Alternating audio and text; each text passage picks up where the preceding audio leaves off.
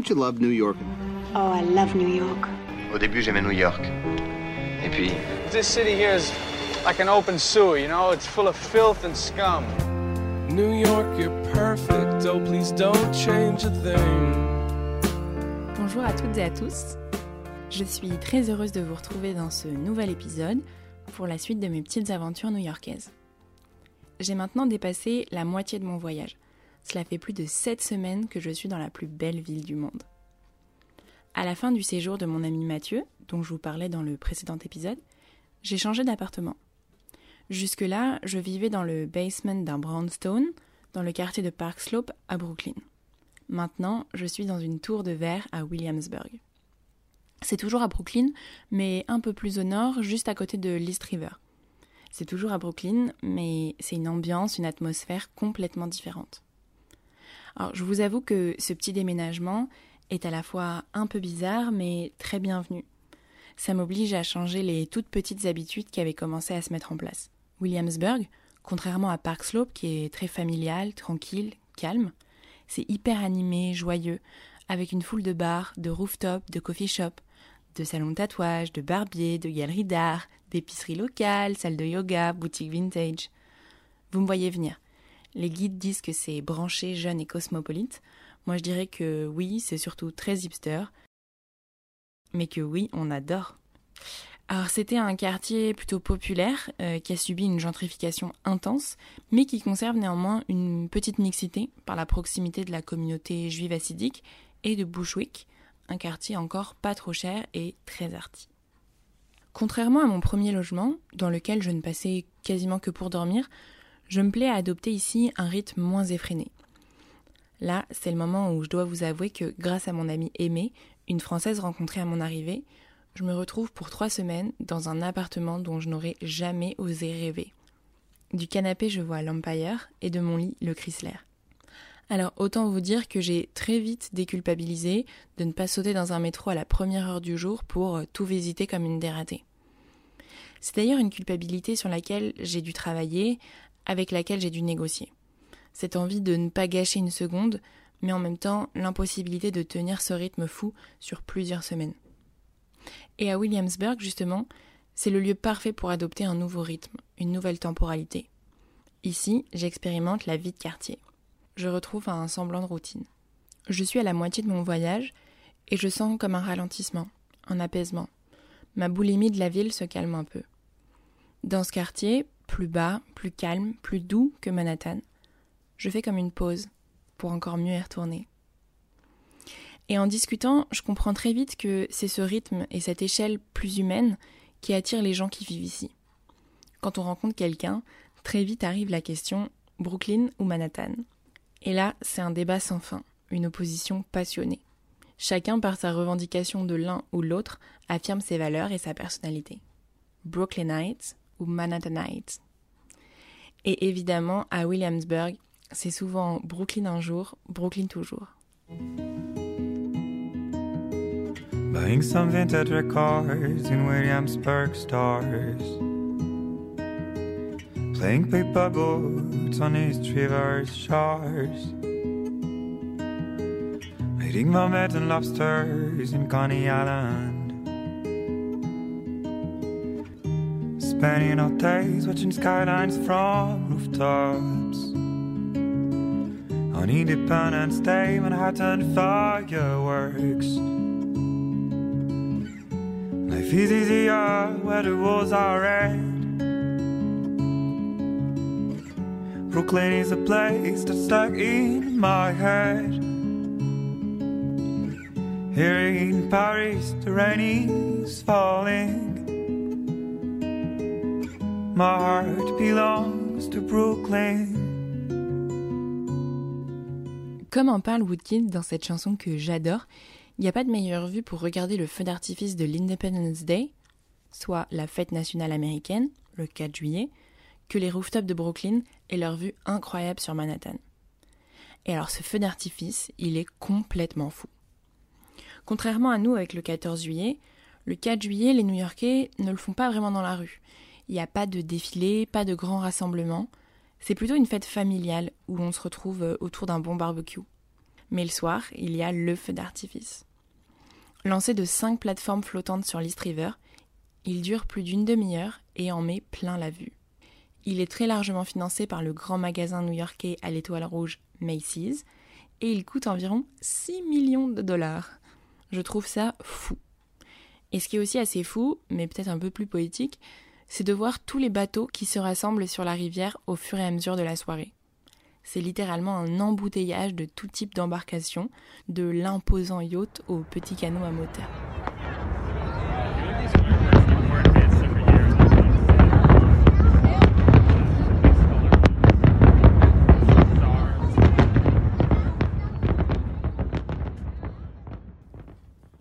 Bon, sinon, ça y est, c'est pleinement l'été.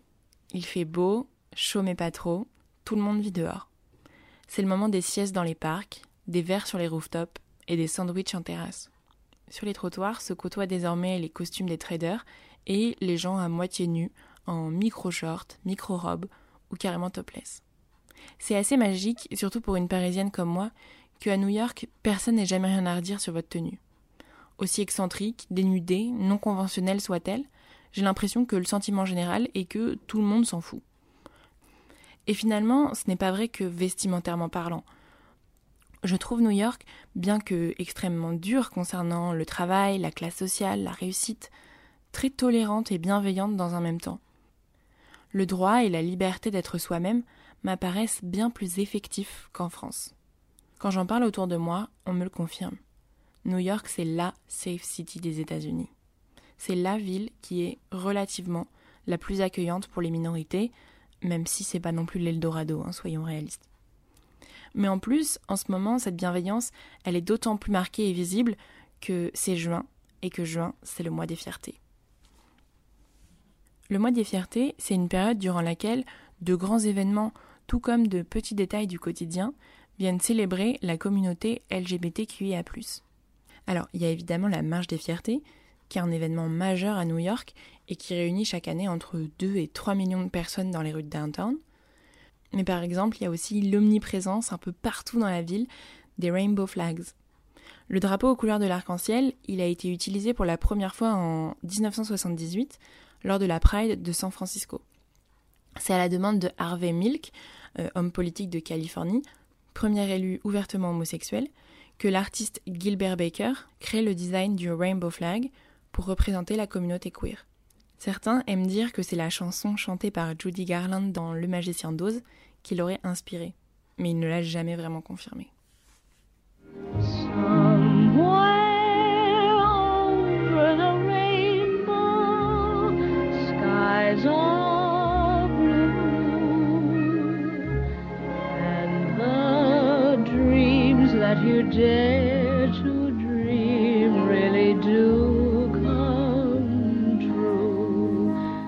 Depuis 2017, le drapeau s'enrichit régulièrement de nouvelles couleurs afin d'inclure et représenter au mieux tous les membres de la communauté LGBTQIA. Bon, après, au-delà de ces aspects très symboliques, le mois des fiertés, c'est aussi l'occasion de valoriser l'art, le travail et la parole des personnes concernées à travers des rétrospectives, des conférences, des expositions et plein d'autres événements. Et si tout ça, c'est présent dans toute la ville, c'est particulièrement marqué dans le quartier de Greenwich Village, dont je vous parlais longuement dans l'épisode précédent. En fait, c'est au cœur de ce quartier qui a eu lieu en juin 1969 ce qu'on appelle les émeutes du Stonewall Inn. Alors, le Stonewall Inn, c'est un club situé au 53 Christopher Street, euh, un bâtiment qui est la propriété de la mafia new-yorkaise. C'est un haut lieu de fête pour la communauté homosexuelle et transgenre, puisque le bar est, grâce au pot de vin payé par la mafia à la police, relativement épargné par les contrôles et les arrestations. Oui, parce que à l'époque, l'homosexualité est un délit. C'est d'ailleurs après ces émeutes et dans le courant des années 70 que de nombreux États euh, dépénaliseront petit à petit l'homosexualité. Alors pas tous, hein, puisque ce n'est qu'en 2003 que la Cour suprême interdit tout type de sanctions concernant l'orientation sexuelle des citoyens américains, justement parce que cela est toujours considéré comme un délit dans une douzaine d'États. Mais bref, pour revenir à cette fin juin 1969, Malgré la protection de la mafia, la police effectue tout de même souvent des descentes en civil. Mais ce soir du 27, les 200 clients du bar, épuisés des humiliations et insultes régulières, tiennent tête aux policiers et, avec l'aide des habitants du quartier, se soulèvent et résistent. Pendant plusieurs jours, de violentes altercations vont avoir lieu entre les policiers et une foule de plus en plus importante. L'écrivain Edmund White dit C'était notre prise de la Bastille. We are here. We exist. We have always existed. We're gonna fucking continue to exist. Beaucoup font des émeutes de Stonewall le début de l'activisme et militantisme queer. En effet, c'est à leur suite que fut créé le GLF, le Front de libération gay, qui, pour le premier anniversaire des émeutes, en juin 1970, organise une parade allant de Greenwich Village à Central Park. Elle est autorisée par le tribunal de New York, rassemble environ 2000 personnes et est la première Pride de l'histoire. 52 ans plus tard, avec ma copine Louise, qui m'a rejoint pour 10 jours, nous sortons du métro sur la 4ème avenue. Il est 13h, il fait presque 35 degrés, toutes les rues et avenues du sud de Manhattan sont barrées, les gens autour de nous chantent, dansent et se massent autour des barrières pour admirer la parade. J'avoue me sentir un peu comme englouti par cet événement gigantesque et effréné. Mais ce qui me marque particulièrement, c'est que c'est avant tout une fête.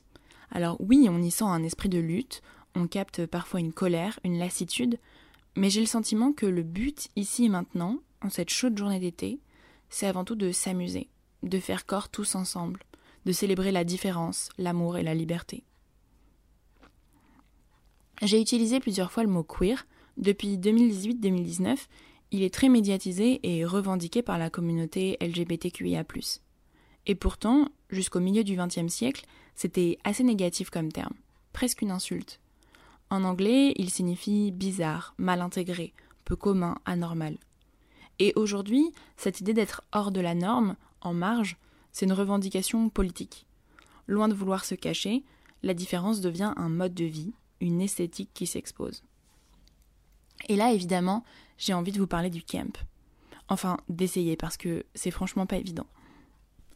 Le camp, c'est une sensibilité qui dégomme les balises de tout ce qui est reconnu et accepté comme beau, bien, comme de valeur, comme qualitatif, acceptable.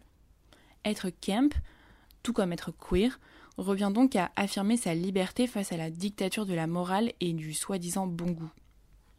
Bon, comme vous vous en doutez, le camp, c'est quand même assez ésotérique. Pour tout vous avouer, j'ai même pas trouvé de commun accord parmi ceux qui l'ont étudié pour dater la naissance de cette notion. Mais celle qui est aujourd'hui considérée comme une référence quant au camp, c'est l'autrice new-yorkaise Suzanne Sontag. Bon, elle est née à New York, mais elle n'y a pas vraiment vécu avant ses 25 ans.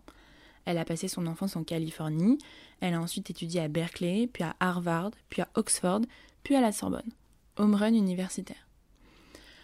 Elle vit plusieurs années à Paris au début de sa vingtaine avant de rejoindre New York. Dans les années 60, elle est une figure importante de la scène littéraire new-yorkaise, à la fois écrivaine, philosophe, penseuse, critique et mille et une autres casquettes. Et c'est donc en 1964 qu'elle publie son essai Not on Camp. Et pour vous dire, dès la première page, elle écrit Camp is something of a private code, a badge of identity among small urban cliques. To talk about camp is therefore to be trade. Donc, c'est pas gagné. Mais elle nous éclaire un peu plus par la suite, et je vais vous le faire en français parce que c'est assez compliqué comme ça. Je la cite. L'idéal du camp ne sera pas la beauté, mais un certain degré d'artifice et de stylisation. Le camp est une expérience du monde vue sous l'angle de l'esthétique. C'est l'ennemi du naturel. Il représente une victoire du style sur le contenu, de l'esthétique sur la moralité, de l'ironie sur le tragique. Par exemple, pour Zontag, l'androgynie et le refus d'entrer dans les cases du genre est typiquement camp. Et c'est vrai que cette confusion entre les genres, les célébrités s'en sont données à cœur joie lors du Met Gala de 2019, dont le thème était Camp, not on fashion. Impossible ici de ne pas y voir la référence à l'ouvrage de Zontag. Bon, et alors outre la Pride, je crois que l'événement le plus camp auquel j'ai assisté jusqu'à maintenant, c'est définitivement la Mermaid Parade de Coney Island. Complètement déjanté, c'est un défilé où chacun vient déguisé en créatures marines de toutes sortes. Alors personnellement, mes préférés restent la pieuvre violette au torse dodu et poilu et le banc de méduse dansante au sein nu. Et en plus de profiter de la bonne humeur et de la bienveillance ambiante, ce fut l'occasion pour moi d'aller à Coney Island. Et c'était la première fois de ce séjour. J'y étais déjà passé rapidement lors d'un précédent voyage, mais j'en avais pour être honnête que le souvenir du célèbre hot dog Nathan et des fausses ray en plastique à 10 dollars que j'y avais acheté. Cette fois, c'est plus attentive, du Lana Del dans les oreilles, que j'ai fait les 45 minutes de Metro Link Q qui y emmène. Au fur et à mesure du trajet, les passagers changent et on se reconnaît entre nous, avec nos grands sacs et nos serviettes de plage. Calme, détendu, parce que aller à Coney Island, c'est des petites vacances. C'est un week-end à la mer. Plus concrètement, Coney Island, c'est une plage du sud de Brooklyn. D'abord riche, chic et isolée, elle devient avec la création d'une ligne de métro la reliant directement à Manhattan dans les années 20, le royaume du divertissement pour tous les New-Yorkais. On l'appelle The People's Playground, soit le terrain de jeu du peuple. On y admire des spectacles de tout genre, des courses hippiques, des animaux extraordinaires, des acrobates, des danseuses. On y joue de l'argent, beaucoup ou quelques pièces. On s'y fait prévenir l'avenir et on se perd dans les labyrinthes de miroirs. Et puis surtout, on monte sur tous les manèges des trois parcs d'attractions mythiques, le Luna Park, Dreamland et le Steeplechase Park.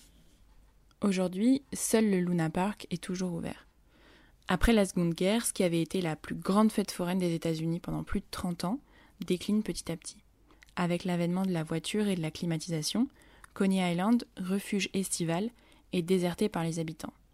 Il faut attendre les années 2000 pour que la station balnéaire regagne de l'attrait. Aujourd'hui, pendant l'été, les plages sont noires de monde et un magnifique feu d'artifice, encore un, est lancé tous les vendredis soirs. En arrivant, et peut-être pour la première fois, je sens que je suis vraiment en Amérique. Une Amérique rétro, une Amérique des grandes voitures élancées, des drive-in, des néons, des parkings, des poubelles débordantes.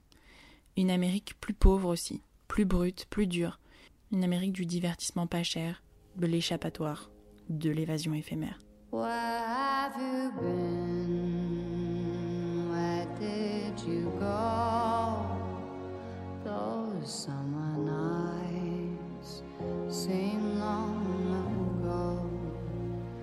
So is the girl you used to call the Queen of New York City. Si vous passez à New York et que vous n'avez pas le temps de vous y aventurer, vous pouvez tout de même en toucher un peu la magie du doigt en vous baladant au sud de Central Park. Car le carrousel qui tourne depuis plus de 70 ans a d'abord été situé à Coney Island. En fait, c'est le troisième carrousel qui fut installé dans Central Park.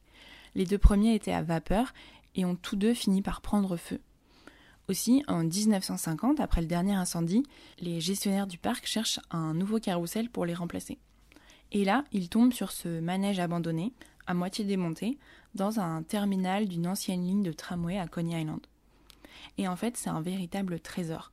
Déjà, il reste aujourd'hui l'un des plus grands carrousels des États-Unis, avec 57 chevaux de bois sculptés à la main et deux petits carrosses. Il est plus que centenaire, puisqu'il date de 1908, et il fut donc un manège de Coney Island jusqu'en 1940. Aujourd'hui, il est un symbole de New York et de Central Park pour euh, tous les enfants, mais aussi parce qu'il est le décor de la scène finale du livre de Salinger, The Catcher in the Rye, euh, en français L'attrape-cœur. Alors, L'attrape-cœur, c'est un ouvrage écrit par euh, G.D. Salinger, Jérôme David Salinger, en 1951. C'est un livre dont on m'a demandé à plusieurs reprises si je l'avais lu avant de partir, parce que c'est apparemment un incontournable pour qui ose prétendre aimer New York. Pour la faire très courte, c'est l'histoire d'un étudiant qui s'appelle Holden Caulfield. Il est renvoyé de son lycée juste avant Noël. Il rejoint New York en train, mais ne veut pas rentrer dans sa famille et va donc errer dans la ville pendant trois jours. C'est une œuvre particulière parce qu'elle est à la fois un véritable classique de la littérature américaine, qui est étudié quasi systématiquement dans tous les lycées, et dans un même temps, c'est un texte décrié par beaucoup, d'abord pour sa forme, puisqu'il présente un langage très parlé, très familier, voire vulgaire parfois, et puis surtout par rapport aux thèmes qui y sont abordés. Euh, à l'époque de sa sortie, au tout début des années 50, c'est des thèmes encore un peu tabous. L'alcoolisme, l'instabilité psychologique, la fugue, la drogue, la prostitution, etc. Et puis, les anecdotes qu'ont fini de rendre cet ouvrage sulfureux et d'asseoir sa réputation d'œuvre pervertissante, c'est qu'il a été retrouvé plusieurs fois sur des meurtriers célèbres. notamment dans la poche de Mark Chapman, le jour où il a assassiné John Lennon en bas de son immeuble du West Side, le maintenant célèbre Dakota Building. Mais en tout cas, j'ai acheté chez Strand Bookstore la version anglaise du livre. J'espère ne tuer personne dans les mois qui viennent. Et je ne réalise que maintenant que la couverture, c'est en fait une illustration d'un cheval de bois du manège de la scène finale. Salinger, il faisait jamais illustrer ses livres habituellement parce qu'il voulait pas orienter ses lecteurs. Mais là, il fait une exception et il demande à son ami artiste E. Michael Mitchell de réaliser la couverture. Le résultat, c'est un dessin au trait du cheval un peu fou, un trait assez brut, très libre sur un fond rouge, et ça traduit bien l'idée de cette fougue de Holden Caulfield, euh, finalement un peu vaine puisqu'il est voué à tourner inlassablement en rond. Personnellement, je suis pas montée sur les chevaux de bois de ce carrousel-là, mais je suis allée faire un tour sur celui euh, qui est à Dumbo, sur les quais de Brooklyn, juste en face de Manhattan. Alors ce manège-là aussi, il a une histoire un peu folle, sauvé de la destruction in extremis par un couple de riches new-yorkais, Jane et Davis Wallentas. Alors elle, Jane, c'était une artiste qui travaillait comme directrice artistique à Manhattan, mais après l'achat, elle quitte son emploi pour se dédier entièrement à la restauration du manège. D'abord seule puis aidée d'une petite équipe, elle y consacrera 20 ans de sa vie. À la fin de la restauration en 2009, le couple offre le manège tout beau tout restauré au Brooklyn Bridge Park et commandite la construction d'une structure comme une boîte en verre pour le protéger. Et cette structure, elle a été réalisée par notre star national, Jean Nouvel. Donc, pour 2 dollars, j'ai enfourché un cheval blanc et me suis offerte un peu d'une enfance new-yorkaise. J'ai parlé du camp, des sirènes à paillettes, des manèges et des feux d'artifice, et tout ça me donne envie de vous parler de ce que New York a de plus camp, de plus sirènes à paillettes et de plus feux d'artifice. Et c'est Broadway, bien sûr. I'm offering you a chance to star in the biggest musical Broadway's seen in 20 years, and you say Allentown? Think of the songs that will wither and die if you don't get up there and sing them. Think of the costumes that will never be seen, the scenery never seen, the, the orchestrations never heard. Think of our show and the thrill and pleasure it could give to millions.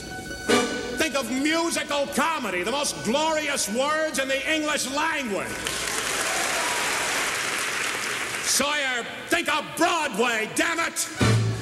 Come on along and listen to the lullaby of Broadway.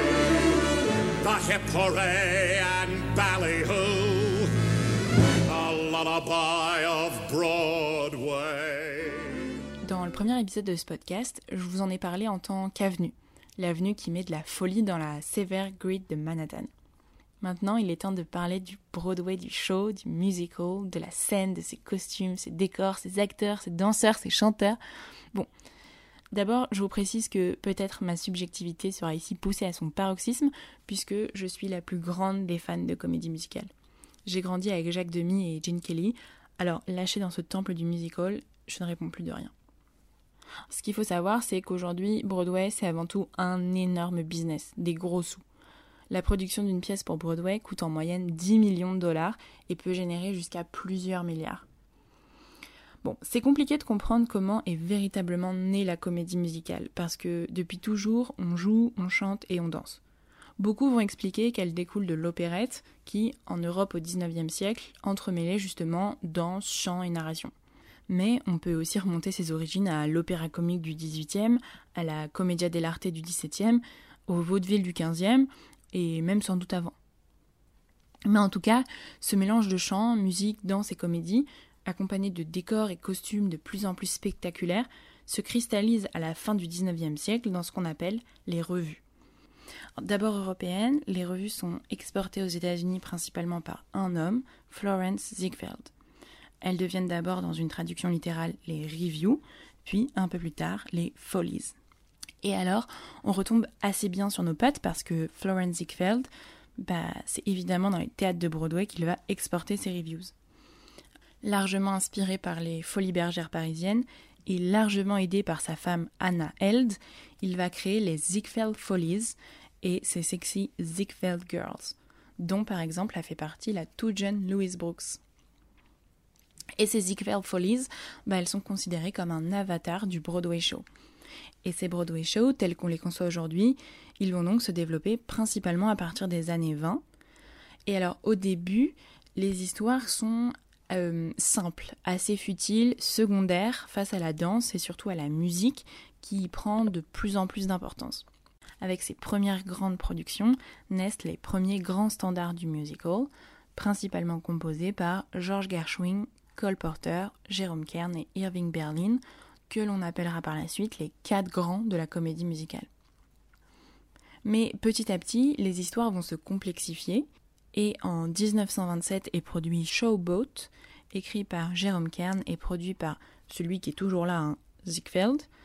Et c'est la première fois qu'une comédie musicale comporte une dimension pleinement dramatique, euh, abordant notamment la question du racisme et de l'esclavagisme. Sur ces mêmes thématiques suivra ensuite Porgy and Bess de Gershwin, dont est issu Summertime, l'un des plus grands standards du jazz.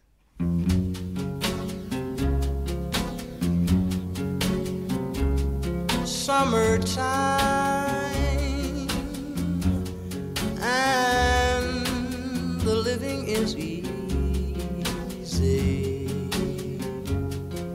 Fish are jumping and cotton is high. One of these mornings, you're gonna rise up singing. Then you'll spread your wings and take to the sky. But until that morning, there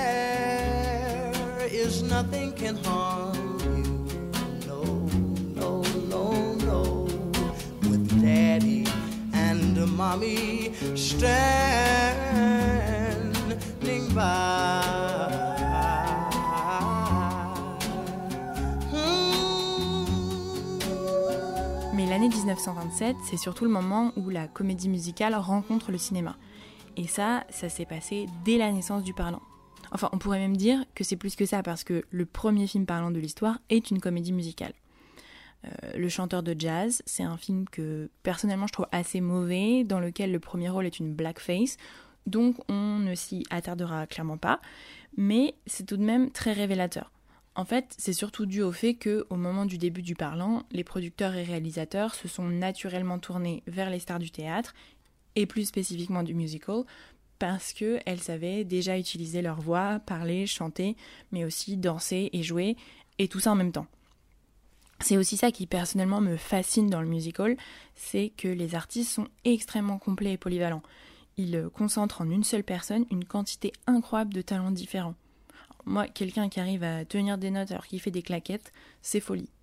Et alors, cette naissance du parlant en chanson, on la voit particulièrement bien dans le film Singing in the Rain. What is this? Yeah, what's the matter, R.F.? The jazz singer. That's what's the matter, the jazz singer. Oh, my darling little mammy, down in Alabama. My little No, baby. no, this is no joke, Cosmo. It's a sensation. The public is screaming for more. More what? Talking pictures, talking pictures. Oh, it's just a freak. Yeah, what a freak. We should have such a freak at this studio. I told you talking pictures were a menace, but no one would listen to me.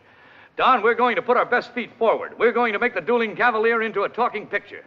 You know, it may be crazy, but we're gonna do it. The Dueling Cavalier is now a musical. Hot dog! Hallelujah! Ensuite, les comédies de Broadway à New York et le cinéma à Hollywood ont évolué en parallèle, enfin plutôt en aller-retour constant. La plupart des films de comédie musicale filmés ont d'abord été des shows en live, et il est vrai que beaucoup d'acteurs hollywoodiens ont fait leur premier pas à Broadway. Après, de nombreux acteurs passent aussi de l'un à l'autre régulièrement, et c'est en fait toujours le cas aujourd'hui. Euh, par exemple, Hugh Jackman est en ce moment à l'affiche de The Music Man à Broadway. Alors tous ces shows, énormes, somptueux, très médiatisés, sont ce qu'on appelle les spectacles on Broadway, c'est-à-dire qu'ils sont joués dans un théâtre estampillé Broadway euh, de plus de 500 sièges. Alors c'est les shows où l'on vous distribue les précieux programmes Playbill avec leur célèbre en-tête jaune.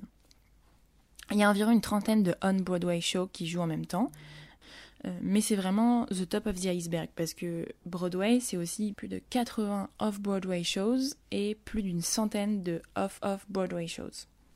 Off-Broadway est né dans les années 50 en opposition à l'aspect hyper commercial et institutionnel qu'avaient prise les productions des grands théâtres. Off-Off Broadway est né, lui, dans les années 60 et concerne les théâtres de moins de 100 places. Plus modeste, mais bien plus avant-gardiste et expérimental, voire parfois un peu niche, ces shows laissent aussi plus de place aux jeunes artistes et surtout à des vrais discours politiques et sociaux. Parce que malgré le fait que les comédies musicales très commerciales de Broadway portent tout de même parfois de vraies euh, réflexions sociales, comme Hamilton, Compagnie, Six, etc., cela reste quand même des productions lissées et adaptées euh, pour mettre plein les yeux et plaire au plus grand nombre. Alors que évidemment, les toutes petites productions sont logiquement bien plus libres dans leur forme et leur discours. Et d'ailleurs, concernant le théâtre à New York, une institution qui condense aussi ce contraste entre glamour commercial et recherche d'un réalisme psychologique et social, c'est l'acteur studio. L'acteur studio, il enseigne une méthode d'interprétation dramatique assez spécifique qu'on appelle The Method. C'est officiellement en 1947 que l'acteur studio de New York est créé par Elia Kazan, Cheryl Crawford et Robert Lewis. Mais en fait, c'est le comédien Lee Strasberg qui les rejoindra plus tard, qui en deviendra vraiment la figure prépondérante. Privilégiant les thématiques de la vie quotidienne et la remise en cause des valeurs morales, le maître mot de la méthode est la vérité dramatique qu'il faut aller chercher au plus profond de soi. On est souvent proche de l'état névrotique. Et malgré cet aspect très alternatif et expérimental, la méthode formera certaines des plus grandes stars hollywoodiennes, au style dit acteur studio, comme notamment Marlon Brando, James Dean et Paul Newman. En gros, des beaux gosses un peu torturés et surtout très intenses. Marilyn Monroe, elle, c'est l'incarnation du glamour hollywoodien, la blonde californienne. Pourtant, les images d'elle qui m'ont le plus fascinée quand j'étais petite, c'est des photos qui ont été prises à New York. Alors la série dont il est question, je l'ai appris bien plus tard, a été réalisée par le photographe Ed Ferngersh. Je ne sais pas si je le prononce bien. Et loin d'être un photographe people, il était en fait un reporter de guerre devenu célèbre par ses clichés pris en Corée. Pourtant, envoyé par le magazine Red Book, il va accepter de suivre Marilyn pendant une semaine. En résulteront euh, certaines des plus belles photos d'elle, mes préférées étant celles où elle est dans le métro. Et en fait, si Marilyn est à New York à ce moment-là, c'est pour l'acteur studio. Au milieu des années 50, elle en a plus que marre d'être confrontée au même type de rôle, de, euh, disons, un peu cruche blonde, et euh, en plus d'être sous-payée par les studios. Alors comme elle a rencontré quelques temps auparavant euh, Lee Strasberg, elle quitte Los Angeles pour New York et commence à étudier avec lui. Comme quoi, même la grande Marilyn choisit New York pour se réinventer.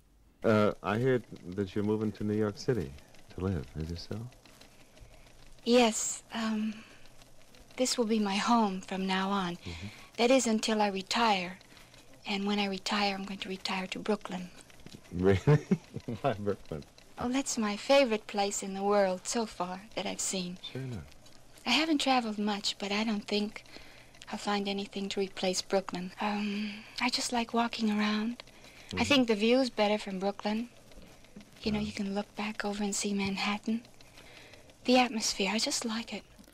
Et qui l'eût cru, Marilyn fait donc partie de la team Brooklyn.